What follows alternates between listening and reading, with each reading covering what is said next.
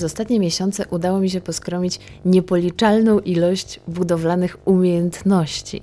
Z czego e, dominująca większość e, tych umiejętności należy do grupy tak zwanych umiejętności zbędnych.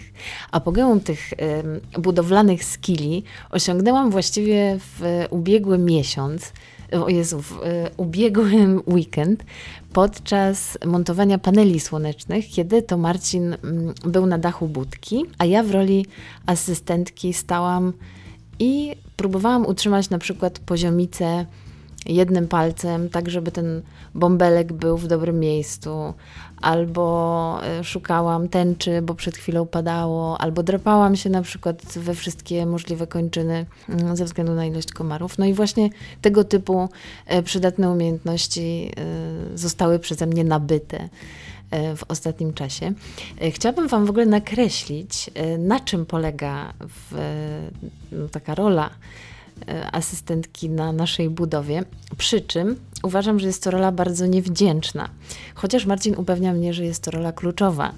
E, I jak jest jakiś alarm, to wtedy ja, e, no mimo że na przykład zadanie jest z pozoru dosyć małe, to ja ratuję sytuację. I przykładowo, on rzuca hasło podaj sufmiarkę i to oznacza na przykład jestem na dachu, nie mam jak zejść. Jedną nogą próbuję się przykleić do blachy, żeby się nie zsunąć. Mm, drugą nogą przyklejam się do powietrza. Mam na to dwie sekundy i muszę zdecydować, czerwony kabelek czy niebieski.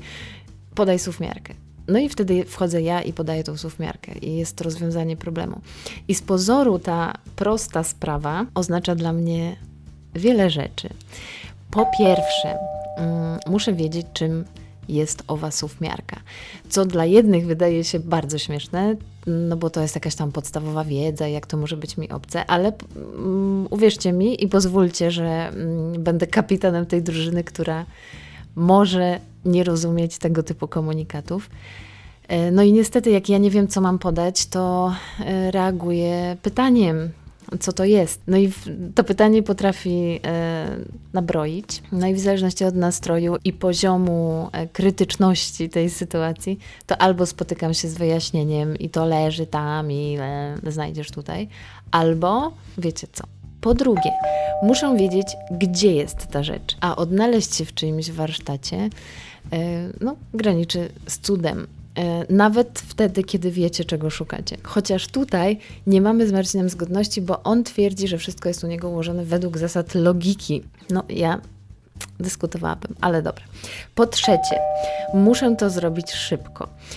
Co w moim wypadku jest wyzwaniem największym, bo nie znam tego pojęcia. E, moja e, persona jest nacechowana tak zwanym pojęciem slow motion. Ja robię wszystko wolno albo za wolno. I po czwarte, i chyba najważniejsze, podczas wypowiadanego polecenia muszę być przede wszystkim obecna. Nie wiem, czy też tak macie, ale jak już przestaliście te półtorej godziny drapiąc się i bawiąc y, poziomicą, to na tę 91 minutę pomyśleliście sobie, dobra, skoczę szybko po telefon. No i wtedy właśnie oczywiście jest akcja.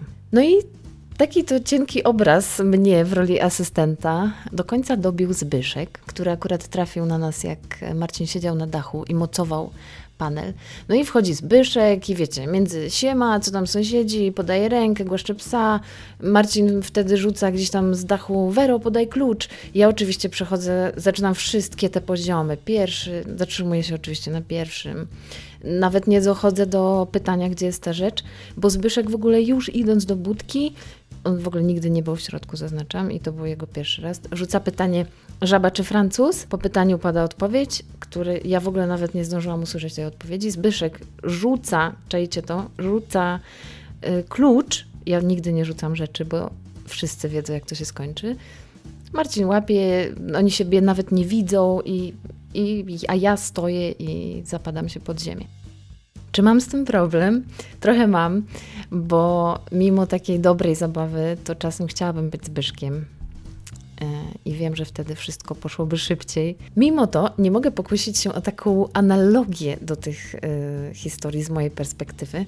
I ja kiedyś czytałam długo i namiętnie takie opowieści kobiet, które publikowały co, o co poprosiły swoich mężów, albo facetów, albo partnerów, partnerki, whatever, żeby im y, kupili. Dali, dały na przykład listę, no nie wiem, dwóch rzeczy i potem jest y, oczekiwania versus rzeczywistość, co oni z takiej y, listy przynieśli rzeczywiście.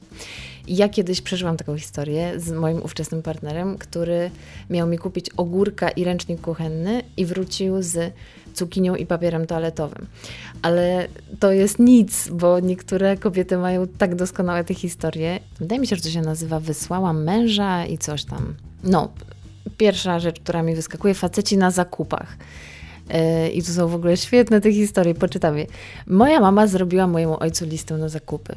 Na liście była perelgina. Ojciec przyjechał z pelargonią. Poprosiłam męża, żeby mi kupił płatki kosmetyczne. Wrócił z całą reklamówką najróżniejszych płatków śniadaniowych, bo nigdzie nie było kosmetycznych. Mój kiedyś miał kupić śmietanę 30, to kupił 30 sztuk. A w ogóle ja kiedyś przeżyłam taką historię, ponieważ mój tata ma takie bardzo charakterystyczne pismo, i ja miałam zrobić zakupy na ognisko. Ja byłam wtedy nastolatką. Znaczy, byłam chyba dzieckiem jeszcze, przynajmniej tak to pamiętam. Miałam chyba z 10 lat. E, I poprosił mnie o kupienie kilku takich rzeczy dodatkowych na imprezę rodzinną, właśnie w, no, na takie ognisko, graliśmy w siatkę i tak dalej. I napisał mi 25 czekolad. I ja kupiłam te 25 czekolad. Po czym przychodzę jakby z tą paką, on jest w totalnym szoku i okazuje się, że przez ten jego charakter pisma to było z pięć, jakby z pięć, kup z pięć czekolad. Nie wiem w ogóle, kto pisze w ten sposób y, listy na zakupy, no ale dobra. Wracając, jeszcze jakąś jedną losową może przeczytam. Ja mojemu mężowi dołączyłam do listy zakupów serfeta. Po powrocie powiedział, że wszystko kupił, ale serwet nie było. Dobra, myślę, że na tym jakby skończę, bo nie chcę absolutnie tworzyć cyklu mój mąż poszedł do sklepu, czy jak to tam było? Faceci na zakupach. O, nie o to mi chodzi. Chodzi głównie o to, że każdą sytuację można przekuć na dobrą zabawę i nie mieć z tego jakiegoś tam mm, strasznego problemu. Ale wiem, że jak jest tych zabaw za dużo, to yy, no, druga połowa ma prawo po prostu wykipieć, wybuchnąć, wypuścić grzypa domowy.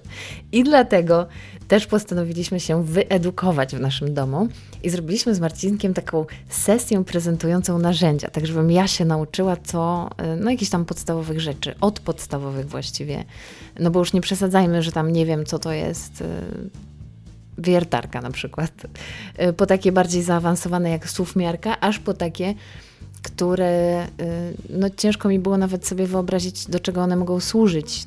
Na przykład jest taki śrubokręt, który ma, który nie ma końcówki, w sensie on jest jakby obcięty, taki płaski i nie wiem, do czego w ogóle miałby służyć, co można z tym zrobić. E, ja przez całe życie działam na skojarzeniach, tak jak na przykład w liceum, klasówkę z łaciny, taką, która w ogóle przepuściła mnie do dalszej klasy, zdałam e, właśnie operując na skojarzeniach i do dziś pamiętam, że jaceo jacere oznacza leżeć, a skojarzyłam to dlatego, że mieliśmy w klasie takiego kujona, e, Jacka, w ogóle bardzo serdecznie go pozdrawiam i jest, to jest taki w ogóle geniusz i już zrobił doktorat i no podziwiam go bardzo. I ja sobie, ucząc się, wyobrażałam sobie, że Jacek leży i odpoczywa, podczas gdy my wszyscy musimy zasuwać i uczyć się na tą poprawkę. No i stąd Jacek, Jaceo, Jacerę i tak się nauczyłam tego słówka. I ta technika Jaceo, Jacerę, nazwijmy to, y, nie poszła na marne, bo dzięki temu wiem na przykład, że piła, ryba piła i szablozębny rekin, więc jest to jakiś obszar powiedzmy mają jakiś wspólny obszar, no to one w duecie tworzą w moim języku, zaznaczam, piłę szablastą. I teraz już piłę szablastą podam z zamkniętymi oczami w nocy o północy. Ale są też nazwy przedmiotów, których ni hu, hu nie jestem w stanie zapamiętać. I wtedy tworzę własne i wprowadzam je do naszego życia, a Marcin nie oponuje, wspiera mnie przy tym i one wchodzą normalnie do naszego języka. I w ten sposób mamy na przykład śrubokręt strzałkowy, który jak się pewnie domyślacie, nie istnieje i w ogóle nie przypomina y, strzałki. Nie wiem skąd ta nazwa się wzięła. Nie było to techniką Jaco Jacerę, ale działa i podaje go w ciemno. I, no i jakby tutaj sprawdzam się w roli asystenta, asystenta przechodząc wszystkie cztery kroki w oczekiwane dwie sekundy, przy założeniu, że jestem też na miejscu. Polecam bardzo tę technikę. Jest ona niezwykle ograniczająca, bo poza Dupiejewem nie będę w stanie skomunikować się ze środowiskiem budowlanym, absolutnie żadnym, ale odpowiedziałam sobie na pytanie, po co miałabym to robić.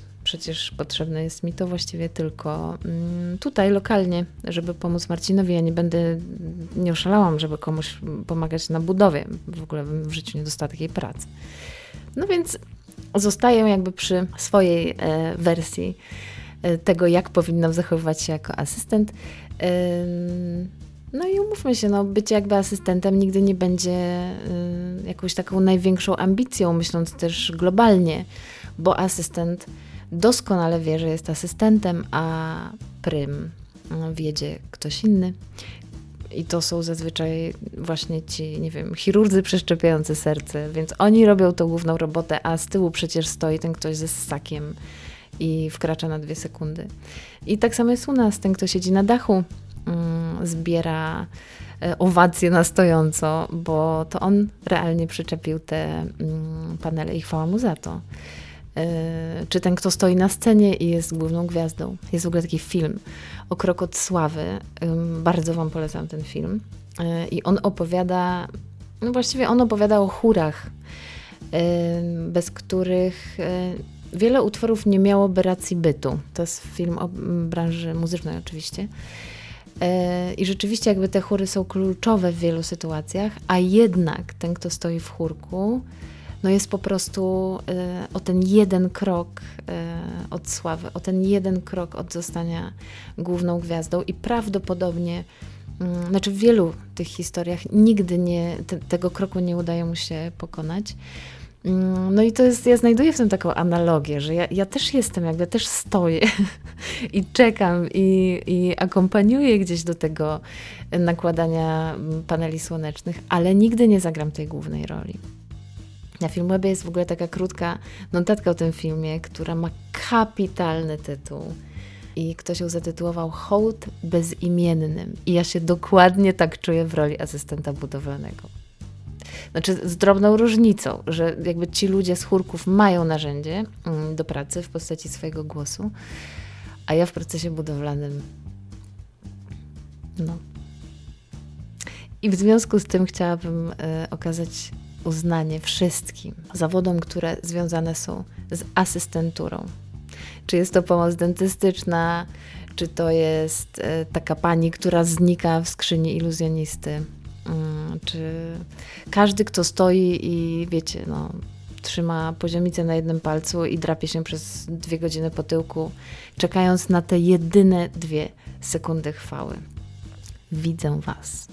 Bardzo bym nie chciała, żeby ten wizerunek asystenta y, miał taką y, asocjację wśród moich odbiorców, że jest to jakaś taka. Mm, nie wiem, gorsza forma pracy czy pomocy, y, czy że jesteśmy, nie wiem, no jesteśmy, bo ja się utożsamiam oczywiście z tą grupą, jesteś niepotrzebni, czy, czy po prostu mniej istotni w tym procesie, bo prawda jest taka, że w tej relacji y, gwiazda roka i y, asystent, to jedno bez drugiego po prostu nie może i tak istnieć. No i to jest piękne i tym optymistycznym akcentem chciałabym zakończyć te e, moje dzisiejsze dywagacje.